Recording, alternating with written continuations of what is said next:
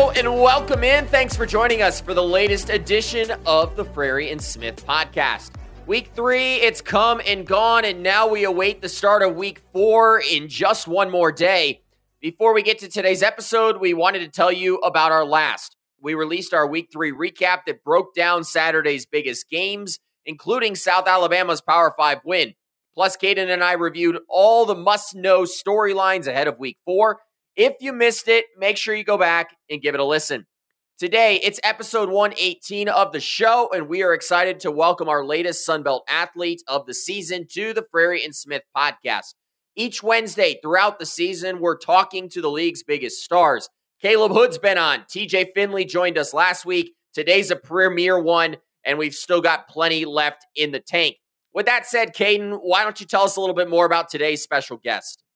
Yeah, we have a super special one this week. No, it's a guy that everyone, I feel like in the country, not only the group of five level, but the power five level is familiar with. It's none other than Coastal Carolina quarterback Grayson McCall, a guy I've obviously played against. Didn't have a fun time doing that all the time, but had a great time with him on the podcast, getting to know more about him off the field, his journey to Coastal Carolina, and all that good stuff we love to get into in these player interviews. Well, let's be honest, Kay. Not many people have had great games against Grayson McCall. A little bit more on Grayson. He was an under recruited quarterback out of Indian Trail, North Carolina, a suburb of Charlotte. He committed to Coastal Carolina and enrolled during the 2019 season. After redshirting, he's gone on to become a household name, as you mentioned, Kaiden, not only in the Sun Belt, but nationally. He's become the only Sun Belt football player to ever be named Conference Player of the Year three times. During his career, Grayson has been a multi time All American while also garnering recognition from some of college football's most recognized awards. Grayson's name is synonymous with winning. Coastal football teams have gone a combined 33 and 8 during the four years that he's been the Chanticleer starting quarterback. This year, he's gotten off to another fast start, a start that has seen him throw for over 700 yards and be responsible for four passing touchdowns through three games. Grayson continues to prove why he's one of the biggest stars in the Sun Belt. His Chanticleer's legacy is already secured, and now he hopes to cap off what will be a Hall of Fame career by bringing home that ever elusive first Sun Belt championship in program history this fall. Well, let's not waste any more time. Coastal Carolina's Grayson McCall is here. It's time to hear from one of the premier quarterbacks in college football.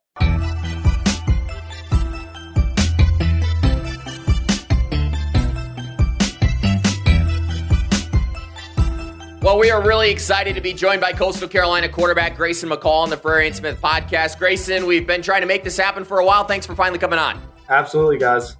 Well, Grayson, let's jump right in. You grew up in Indian Trail, North Carolina. It's a town of a population of, you know, about 40,000 now. There's been a lot of growth lately. It's the same hometown as another quarterback, uh, Sam Howell, who's the current starter uh, for the Washington Commanders.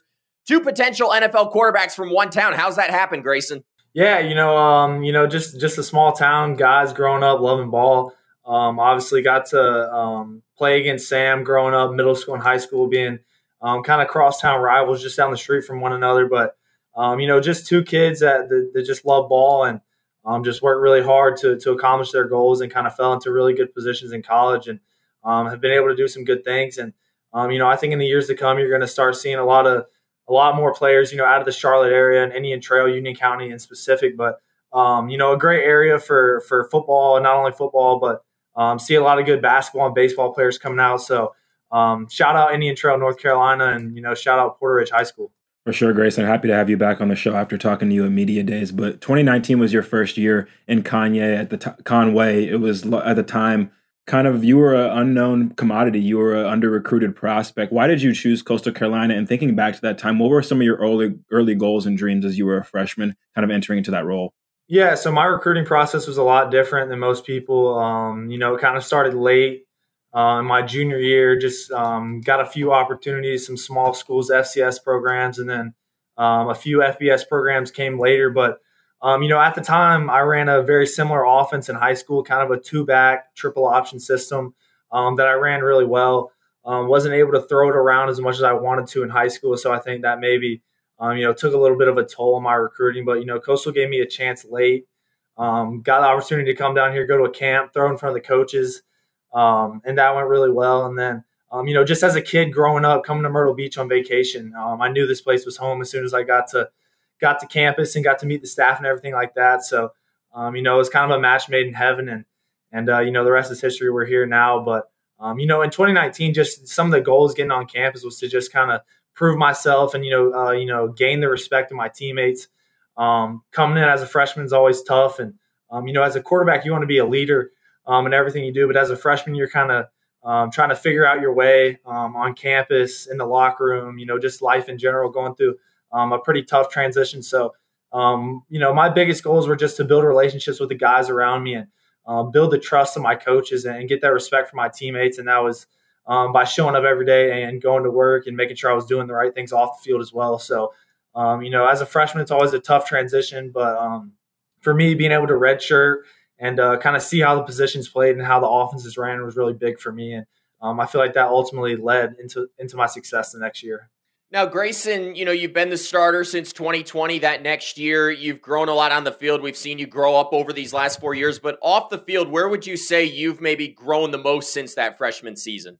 Yeah, I mean, I feel like uh, a lot of people would say the same things, and it's just kind of getting into the the, the college system of, of time management as a student athlete and um, you know, making sure you're, you're, you're making the most of your opportunities and the most of your time. So obviously, um, the transition was tough early. Just getting on, you know, as a freshman, you have a class, you're overloaded with classes, trying to um, get all the the important major classes and the prerequisites down. And at the same time, I'm coming in, I'm I'm 180 pounds. I'm trying to put on weight and grow muscle and and get faster and you know you know learn the system at the same time. So um, I feel like just I, I, grew up a lot that year. The my maturity levels, you know, raised and and um, you know just in terms of time management and, figuring out a, daily routine that I could get used to and stick to.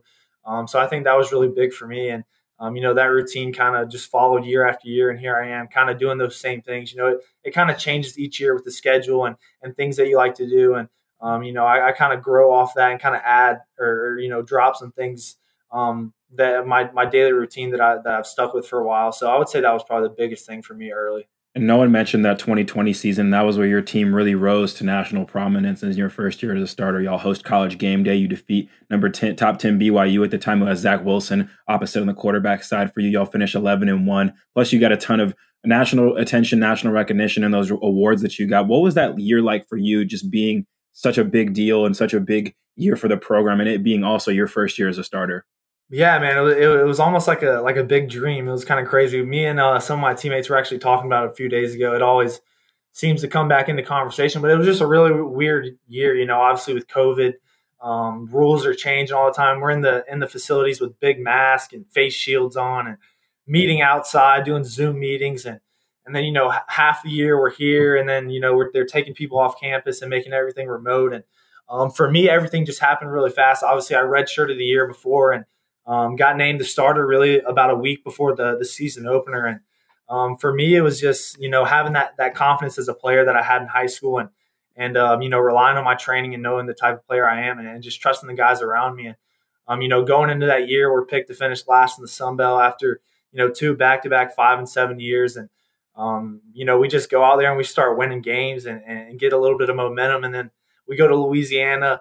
Um, you know, week four of the year on the road against a ranked opponent, and um, play really well and come out of there with a win. And it's like, holy crap! Like, um, you know, we were a five and seven team last year that nobody talked about. We just um, beat a ranked opponent on the road, and you know, we're rolling, we're feeling good, everything's going our way, and um, you know, I'm getting some national attention. The team's getting national attention, and it, just all happened really fast. But I feel like we handled it really well, um, and just kind of rolled with it, took the momentum into each week, and then. Um, you know, we're we're nine, 10 and 0. We're playing on college game day against Zach Wilson and BYU. And um, it was just crazy to see how the community got behind us and supported us, and and um, you know how the the students on campus reacted, and um, it was just really big for the school and, and, the community, and you know Myrtle Beach and Conway, South Carolina as a whole. So, um, you know, really, really huge year for us, and you know, a year we'll never forget. Obviously, um, wasn't able to finish, you know, the way we wanted to, and um, we thought maybe we could potentially get into a New Year's New Year's Six Bowl and, and things like that, but um, an unbelievable year, one I'll never forget, and you know one that kind of um, started the journey for me. So forever grateful for um, you know obviously the coaching staff, but the guys around me, and just that experience as a whole was really good for me in my career. Grayson, were you surprised that the Mullets kind of took on a life of their own that year? Yeah, it, it was kind of crazy. You know, we get some national attention behind it, and the next thing you know, we're kind of known for for Mullets on, on the teal turf. So uh, it, it, was pretty cool to, to kind of see, you know, us kind of put the nation on notice and, and, uh, you know, a lot of people get behind us as, as we were kind of an underdog going into that year. Now, is that a staple for you for the rest of your playing career or is it going to go away at some point? Yeah, man. You know, I, I, gotta, I gotta, I gotta keep it going for the, for this last year. So, um, feel like it's done me well so far. And, uh, you know, I, I, I didn't think it was right to, to not do it one last time. Now, Grayson, jumping ahead to the end of last year, you were forced to miss a multiple weeks with a lower body injury. You rehabbed around the clock and ultimately returned uh, for that title game. What did you have to put your body through in order to return for that game against Troy? Yeah, you know, it was tough. You know, the type of player I am, I really, um, you know, I really put my body on the line in a lot of situations. I really tell my teammates, you know, I'll do whatever it takes to win. And, um, you know, I, I truly believe that.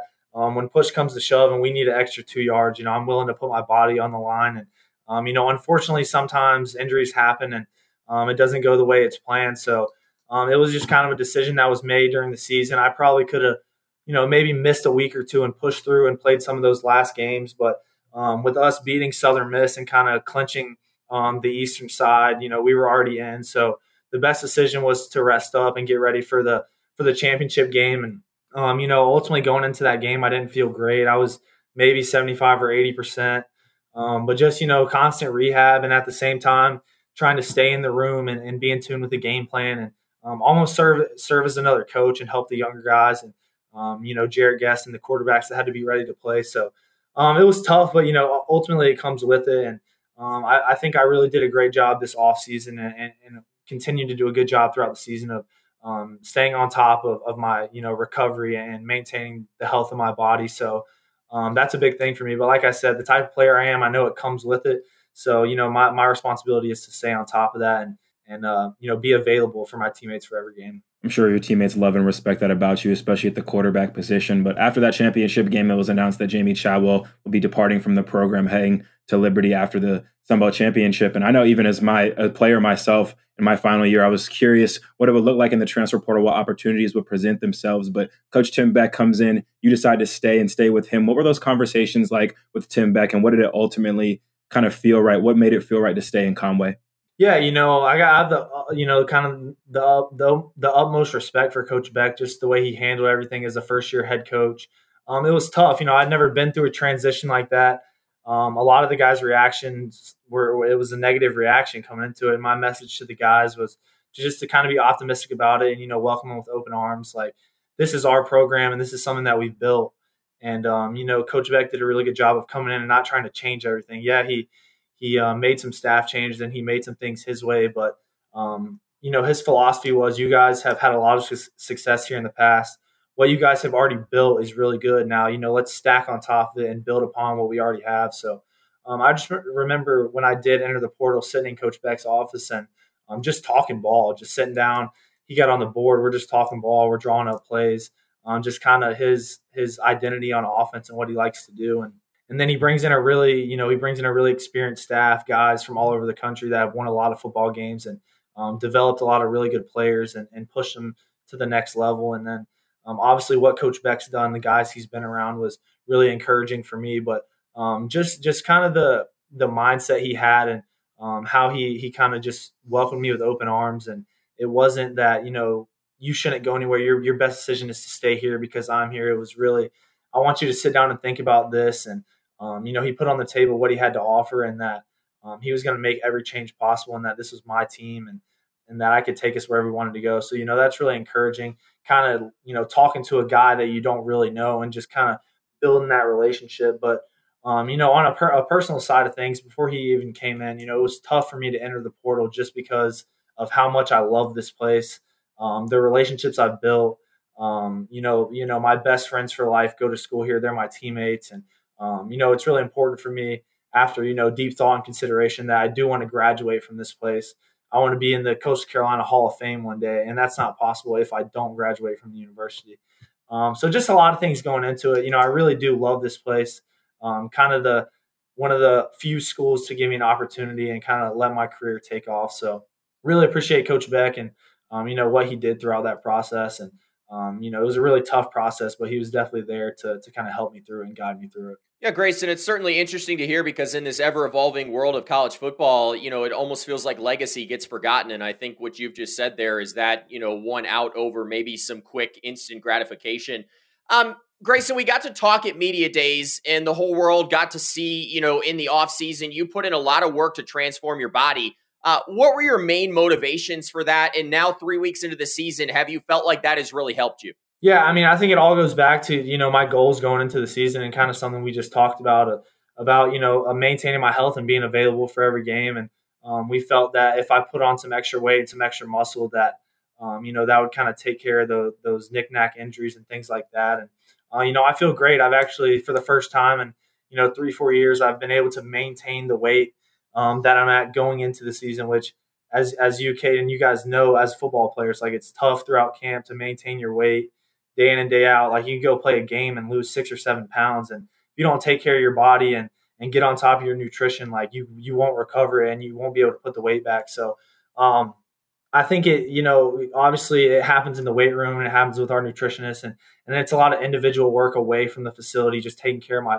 my body and and, and eating and things like that. But um, my my coaches are joking with me one play last week. They're like, you know, 20 pounds ago, you probably would have took that one to the house, or uh, and then like the next drive, it's like it's third and ten, and I, I, the guy makes contact with me like eight yards, and I kind of fall forward for two yards. So you know, I got to go over there, and I was like, you know, 20 pounds ago, I wouldn't have got that first down. You know, I would have been on my back. So uh, they kind of mess with me about it because you know maybe I don't feel as fast as I used to, but uh, I feel really good out there, and you know, I feel strong and I feel comfortable. So everything's been good.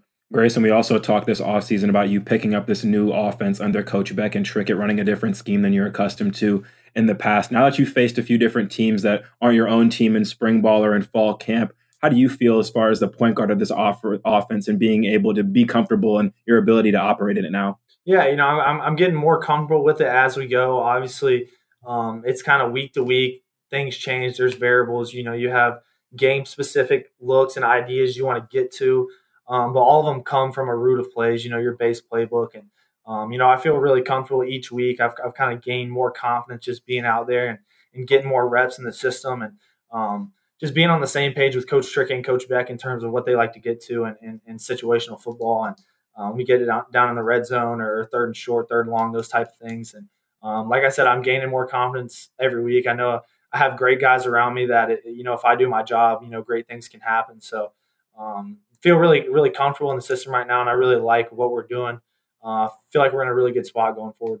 Now you had a career high in passing attempts against UCLA. Have you enjoyed slinging the rock a little bit more this year? I have, man. Indeed, I have. Um, you know, I, am glad that they trust me back there to, to, to handle the you know the protections and um, the progressions and things like that, and they trust me with the ball to to um, facilitate it to the right guys. So um, you know, really enjoy sitting back there throwing around a little bit. Now, Grayson, two of your favorite targets this year, once again, Jared Brown, Sam Pinckney. They're, you know, two of the top wide receivers in the Sun Belt. Sam is a bigger veteran guy, likes to operate on that outside. You see Jared, you know, kind of, you know, his versatility on full display this year. What's impressed you with each of their games in the time that you've spent with them? Yeah, uh, I mean, I'll start with Sam. Just, um, you know, I feel like Sam's really taking that next step this offseason in, in terms of a leadership role. If you guys – know Sam. He's a phenomenal player, but he's kind of he's, he's a quiet guy really, unless you you know really get to know him. And um, I, I, think he's done a really good job taking that next step of being a vocal leader. He's always been the guy that's going to show you how to do it and lead by example. But I feel like he's done a really good job, just you know, kind of taking control of the room and uh, and and being that guy they can look up to and lead. And then obviously, um, you know, going into the season, the the scouts and everybody is, is questioning his speed and um, you know yards after catch and and his ability to go up and high point the ball as a bigger guy. You know, that's what they want to see. And um, I think he's put a really, you know, a lot of really good things on tape so far. Being able to win the one-on-one matchups, doing something with the ball after he catches it, um, and you know, just kind of fight through contact and making those big plays. So I feel like he's making strides and he's done a really good job. And then Jared, you talk about a guy like Jared that um, kind of first year playing a lot last year. He wins, uh, you know, freshman of the year, has a bunch of yards. You know, he's kind of getting the national attention um, you know, I just sat down and talked to him because, you know, obviously I went through that as a young player and um, it's hard because you're, you're hearing all these things. You can let it get to your head. And, you know, I remember um, in the spring, just, just kind of one week, just kind of noticing that, you know, maybe he was off, maybe, you know, feeling a little complacent, maybe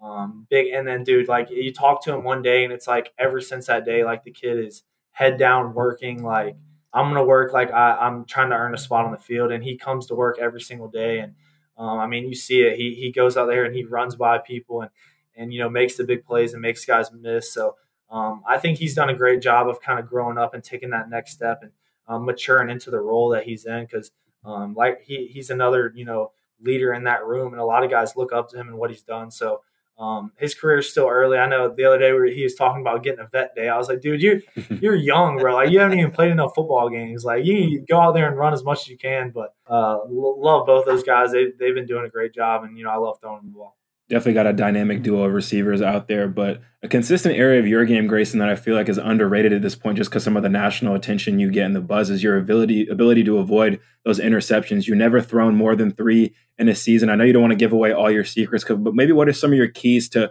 ball security and just being elite specifically in that area? Yeah, I mean, obviously the first game was a little rough for me. Um, obviously through two for the first time in my career, and um, you know UCLA really kind of got off got after the passer and um, had a really good front four and, obviously some good guys in the back end. But um, you know, as a quarterback, it's tough because you have to make decisions and you have to make them really fast. And um, if you get to the point as a quarterback where you start second guessing those decisions, it's not great. So I mean, obviously, I, I, always tell the guys at practice, me, me and the DBs get into it a good bit, you know, just talking. But um, I'm always like, that's great, great coverage, but it's a better ball. And when it's a better ball, you can't do anything about it. Um, so I think it just comes down to you know timing and and location of the ball and um, throwing the ball away from defenders. And obviously, you know, you'll have those balls that the, uh, the you know, that get tipped up and you have unfortunate picks. And, um, you know, I obviously fully take responsibility for the first two and in the UCLA game, but just, you know, being, being an elite decision maker and, and, um, you know, sticking with that decision and then just, you know, trusting, trusting your training and um, relying on your footwork and your arm to make the throw and just um, putting it in a good spot and giving your guy a chance. And, um, you know, Coach Beck and Coach Trickett have really, coached me into that um, this year, just giving your guy giving your guy a chance. You know, um, they tell me I'm going to throw more interceptions in this system because we take more chances and we throw it down the field more. And um, that was kind of hard for me to to understand at first, but I mean it's true. And um, but you know, my job is to just you know trust trust what I see and um, react to it and give my guys a chance. So uh, that, those are all the secrets I can give away. Now, Grayson, everyone knows that you're a fierce competitor on the field. I've even heard that you're quite the trash talker out there. Uh, you don't back down from anyone, and you really you back it all up with your play. What fuels that fire and kind of acts as your motivation? Yeah, I mean, I think it just goes back to to my underdog mentality, just um, kind of being overlooked my whole career and not you know not really getting the respect I, I feel like that I deserve, and um, that just goes back to you know me in high school not really getting recruited and um, having, and you know, in my opinion, three really good years here. And um, obviously, I have I have the respect for some people and um, things like that. But it just comes from you know kind of the way I was raised, the way I was brought up, and uh, my mentality. When I know I'm a quarterback, but you know when I'm on the football field, it's it's uh it's a kill mindset, and it's um, you know to do whatever I can to to get my team to win the football game. So um, just comes from my mindset and the way I prepare. And um, you know I love this game, and I, I put so much into it. And, um, train for 12 months just to get you know 12 or 13 opportunities to play a football game. So uh, really make sure every time I get the opportunity to go out there that I leave everything out there and uh, don't have any regrets at the end. Well, you're an underdog turned one of the most kind of highly regarded quarterbacks in the country now. And now, with being a college athlete in today's world, that comes with NIL. I know a lot of outsiders feel and have different opinions about NIL, but they don't truly experience like you do. As a forward facing figure at the group of five level, what has NIL been like that from you? And maybe what have you learned from it? Yeah, it's, it's been pretty cool, man. Obviously, we're a couple years into it now. And um, it started it started relatively slow for me, obviously.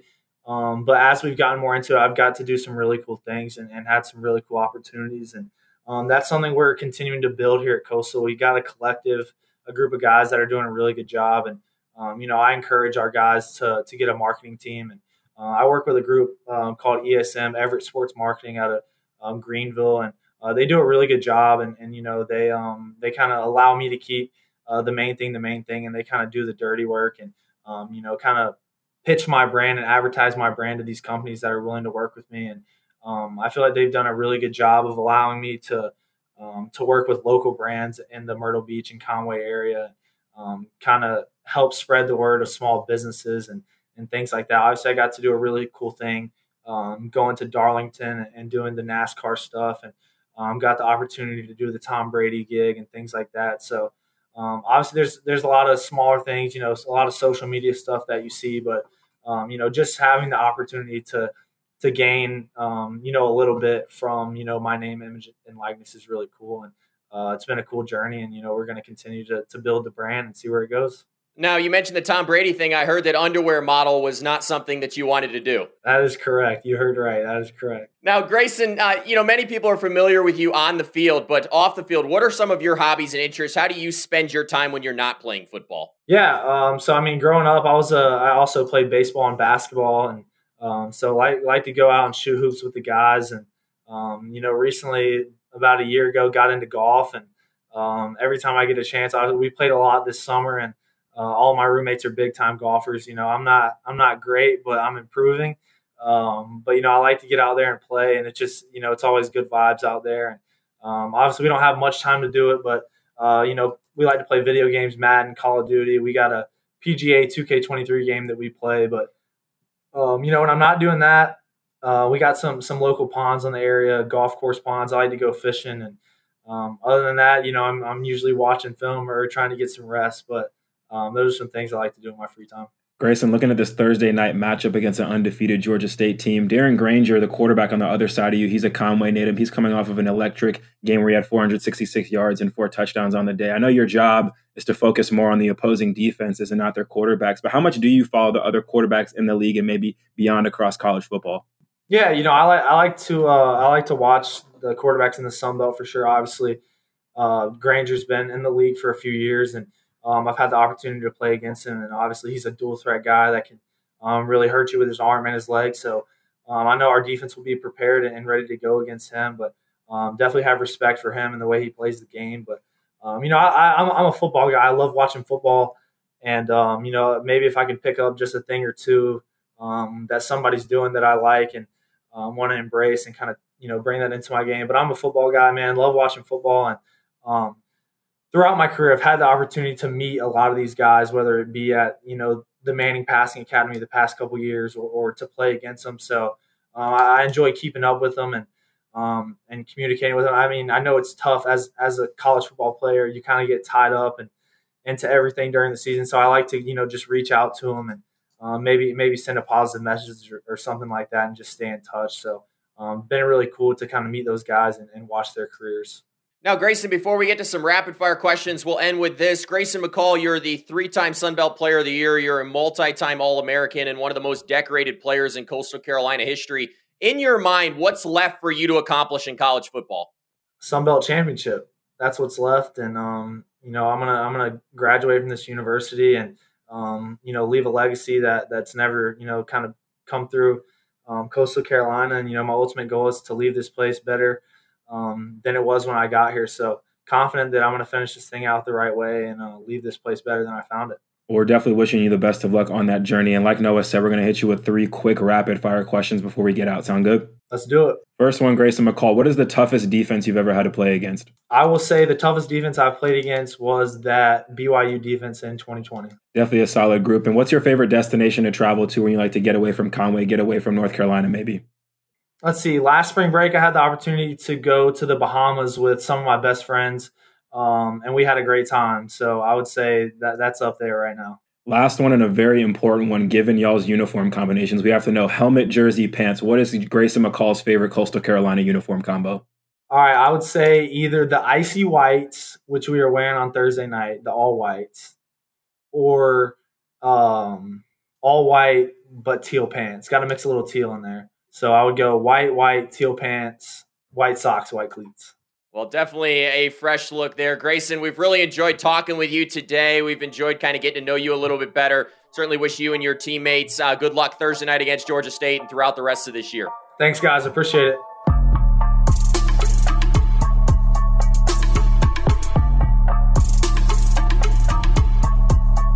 Kane, I gotta admit, Grayson has been a bit of our white whale. We've been chasing him since we started this podcast. We finally got this interview done, and it did not disappoint. Yeah, we got to talk to him a little bit at Media Days, but actually getting him onto the podcast for an in depth conversation, really breaking down his career, was definitely a white whale for us. Definitely something we were happy to get, and I'm sure the listeners were happy to get to know a little about a little bit more about him. I feel like his just career is so prolific and so dominant and just so well covered on the field. I mean, if you go to Coastal Carolina's website and look at the amount of accolades and accomplishments this guy has, it's through the roof. It's absurd. But actually getting to know him off the field, getting to show fans that insight of what he's like, maybe past those accomplishments, past everything we know about him, was super great to kind of dive into and get to know.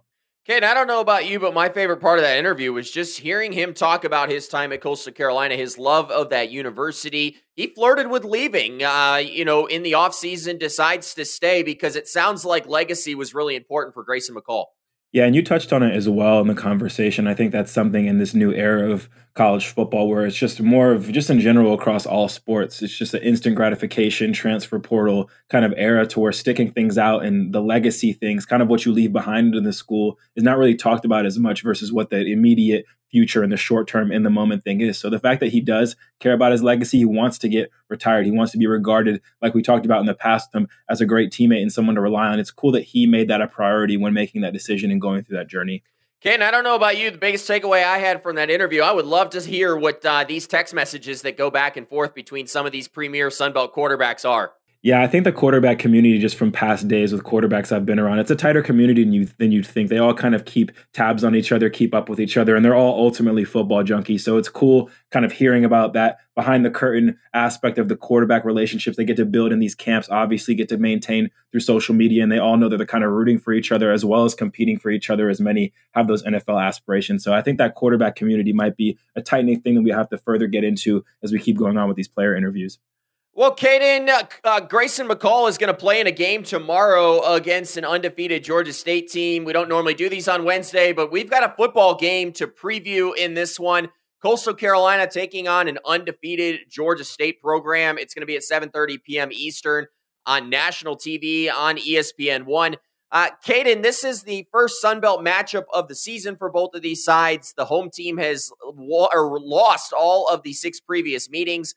GSU off to their best start in program history. They're led by Darren Grainger, who leads the Sun Belt in total offense.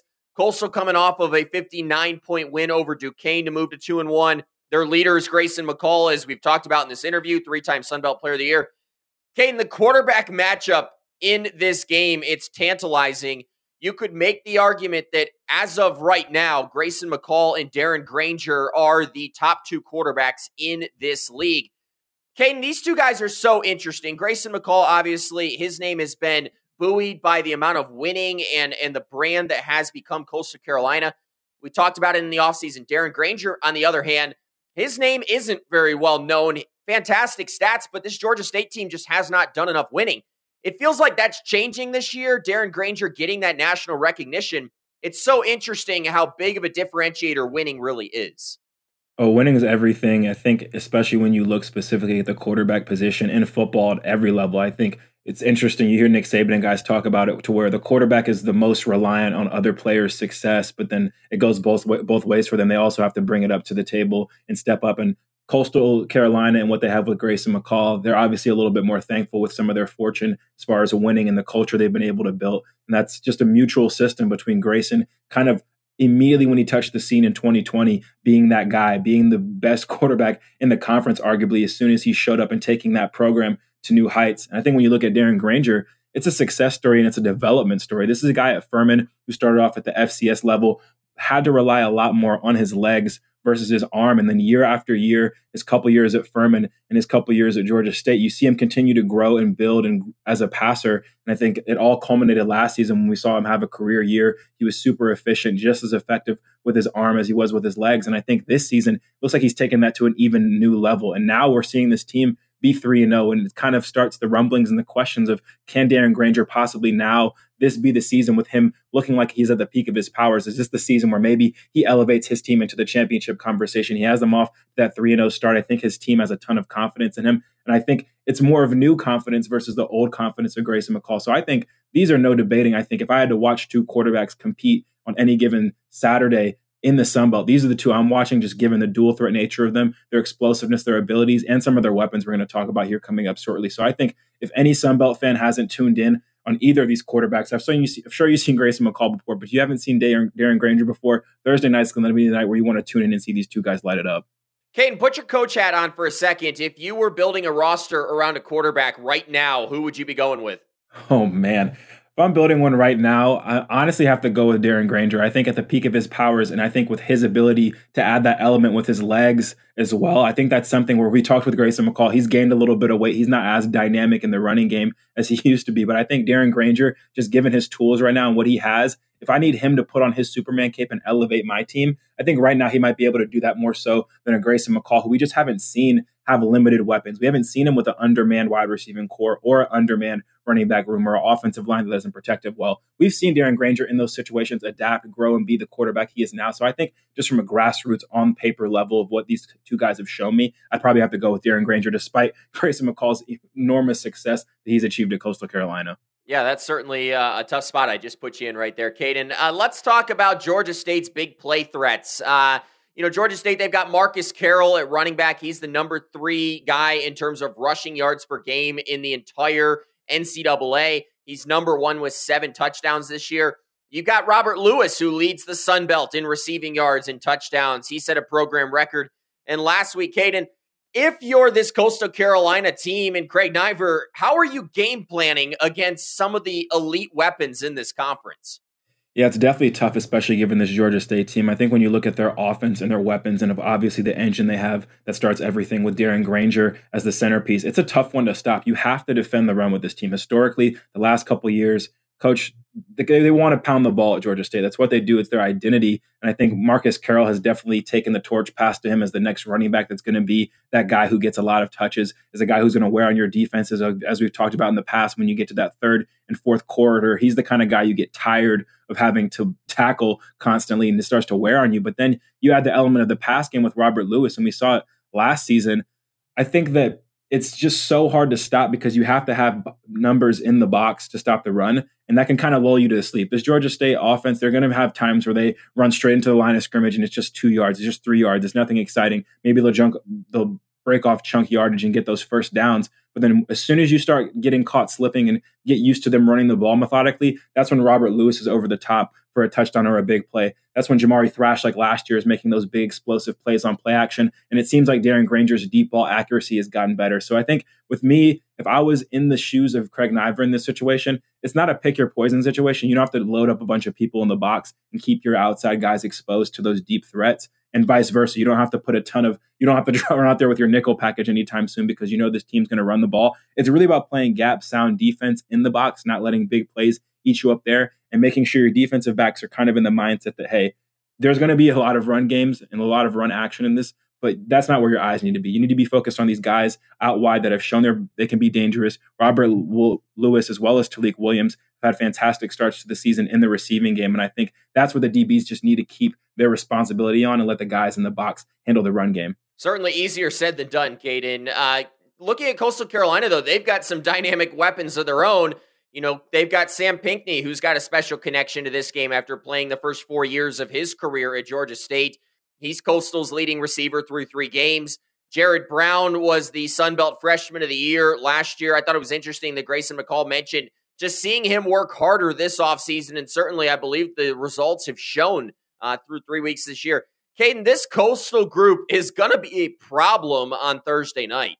They will be. And it's just, I think when you look across the conference, if you're talking about between the running back positions and the wide receiver and of quarterback, of course, with Grayson McCall, it's really hard to deny the skill position, talent, and depth at Coastal Carolina right now. I mean, you throw in a new offensive coordinator and a new head coach who are bringing their new philosophies to the table. It's scary stuff when you talk about defensive coordinators having to prepare for this. They are familiar with the weaponry of this team, but they're not as familiar with the new scheme. And we've seen that in the last two games, not as much in the UCLA game, but we've seen it be effective. You talk about the stable of running backs with a Braydon Bennett, with the CJ Beasley, with the Reese White. They have a ton of guys to throw at you. And right now, this team, Jared Brown's their leading rusher just because he took an end around play 77 yards to the house. So he's a guy you have to worry about every single play, no matter where he's where, lined up. But Jared Brown's the kind of player where if you're playing an offense and he's on just a pedestrian team, you're clued in on him every play and you're rolling your coverage to him. But now he's a guy that's also involved in the run game, and you have to deal with Sam Pinckney on the outside. So this team has a good combination of talent in different places to where you can't just worry about one guy, and the guy who's making those decisions almost always makes the right one. So I think as far as a task goes of taking on an offense, there's not many in the conference that go harder than facing this Coastal Carolina offense. Kaiden, switching sides of the football, you and I spent the whole offseason talking about this coastal defense and the need to improve. The one thing through three games, they are so much more opportunistic this year. Six interceptions through three games, nine interceptions all of last year. Four different guys, Isbell, Killen, Lusk, and Fletcher, all have interceptions this year. They're giving up 70 yards less per game through the air this season, early on this year. Kaiden, I really like the early returns for this Coastal Carolina secondary this year. Yeah, it's going to be an interesting one to watch because I think we've just seen both ends of the spectrum. Seeing this team go up against a UCLA squad in week one, that's a very formidable opponent, especially on the offensive side of the ball, and then seeing two lesser opponents the last couple weeks. So we've gotten a mixed bag of opponents for Coastal Carolina, but early on, it does seem like their defense, particularly on the back end, has improved. We knew what to expect from that linebacking group. Shane Bruce and JT Killen, obviously killing things up front kind of at the top of this team when it comes to tackles, also making some interceptions in the process. I know Killen took one to the crib in their last game, but I think Clayton Isbell at the safety position has been a pleasant surprise for this team, especially in the secondary, has really become the leader of this team in that secondary. You talk about his three interceptions in the UCLA game. Some of those are him making the most of opportunities, and some of those are making him making opportunities out of themselves. So I think he's also a guy who's come down and run support a lot for this team. He has 15 tackles on the season. So it looks like this team has improved but we're not going to really know until we see it in this game and going forward in Sun Belt Conference play. I know a lot of people have a lot of gripes with our power rankings on a week to week basis, and a lot of that has to do with only having to judge it based on these different opponents. Everyone plays different opponents. Every opponent has different offenses and defenses. But now that we're getting into Sun Belt Conference play and we're more familiar with who's going to be on the opposite side lining up from these teams, I think we'll get a true feeling of what this Coastal Carolina defense is this Thursday, probably more than any other game we've seen this year. Yeah, Kane, and I couldn't agree with you more on the gripes with the power rankings. Our mentions have uh, been blown up uh, since we launched those earlier this week. Kaiden, front seven for Georgia State. Georgia State's averaging nearly three sacks per game this year. They had four sacks, 10 TFLs versus Charlotte. Coastal's given up seven sacks through three games this year. You mentioned on Monday's episode that this group finally is looking like the team that we expected up front for Georgia State. Yes, and it's very similar to Coastal Carolina situation. People are talking about how this Georgia State team is undefeated, but they haven't played tough competition. Well, in week one, despite them playing Rhode Island, they did not look very good at all. We were having second guesses about this front seven that we felt so strongly about in the offseason. And then that first game, they're getting ran all over. They're giving up stuff in the air as well, just weren't good in coverage underneath just not a strong showing from them. But I think week after week, seeing improvement out of that unit is great, and really seeing their linebacking core take a step up is huge. But similar to Coastal Carolina in their situation, we're going to truly find out against this high-powered offense that they're playing. Definitely their best offensive opponent they've played this year as far as talent, scheme, all that jazz, and it's in a conference game. So we're going to see if the improvement, the steady improvement we've seen from the Georgia State team can really come to fruition in this Sun Belt Conference game. But I really like what we've seen from that linebacking core, like Jontrey Hunter, who's leading the way, Tyge Leach even coming down from the safety position in his run stopping role, and Kevin Swint being particularly effective both off the edge as a pass rusher and really growing, I think, week after week in the run game, showing his comfort in this new scheme. Well, Kaiden, all we've got to do left in this matchup, let's make some picks. Our first midweek picks of the year. Uh, Coastal Carolina, six and a half point favorite, over under sitting at 63. How are you leaning here on the eve of this game? Yeah, I know Georgia State has the hot hand, and it's definitely one that's enticing to go with. But I'm going to go with the veteran group of Coastal Carolina taking care of business and winning this game. I don't think they cover. I think this is a close one that comes down to the wire. But in those close games, I'm just going to rely on the team and the quarterback specifically that I've seen do it more. And I think just that UCLA game alone has made this team a little bit more battle tested. I think they have a better idea of who they are versus this Georgia State team who's riding the, the momentum that they've built against these lesser opponents. But I think they're going to have more of a reality check and have more of a shock, I think, than this Coastal Carolina team, who I think is a little bit more equipped for this moment, a little bit more built for this game. So I'm going to take Coastal Carolina winning. I do think Georgia State covers and keeps this one close. And I'm going to take the over on the points. I think both of these defenses still have a lot to prove, and these offenses have already shown they can do some damage.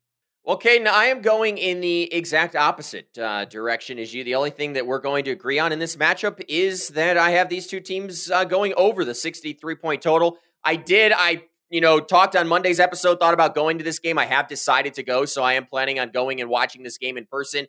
Kaiden, uh, a quick note here the home team has never won in this matchup. I think Georgia State's the hotter team right now. They're a little bit more balanced. You could make the argument that maybe even defensively they're better. So I'm taking Georgia State, Kaiden, in this first midweek game. What are your thoughts? I don't mind it. That was very close to picking Georgia State too. It, it, it, enticed me. Don't get me wrong. I think this is a juicy matchup, and I think it could go either way, and that was that's what makes me really excited about it. But I think we can both agree it's going to be a close one. I think that six and a half point spread is a tough one, just given the hotness of this team right now. So I think we both know it'll be a close game, and I think it'll come down to the wire. I'm not mad at your pick at all. I'm just excited to finally watch these two teams get after it. Well, an exciting first midweek game in the Sun Belt this year. Georgia State, Coastal Carolina, ESPN uh, tomorrow evening. Make sure you tune in. Well, that's going to do it for another great episode of the Frary and Smith podcast. Again, we'd like to say a special thank you to Coastal Carolina's Grayson McCall, as well as Assistant Director Royce Donovan, for helping make this interview happen. Before you go, don't forget that we'll be back with another episode on Friday. We're going to discuss all the big games in the Sun Belt taking place in week four. We're also going to include a feature on our game of the week between the Marshall Thundering Herd hosting Virginia Tech. That'll do it for us here at the Frary and Smith podcast. If you enjoyed today's podcast, drop us a five star review before you go. Leave us five stars. Let us know what we can be doing better or what you love about the show. So for Kaiden Smith, Richmond Weaver, and Brett Jemis, I'm Noah Frary. We really appreciate you spending time with us today. Well, that's goodbye for now. We'll talk to you again soon.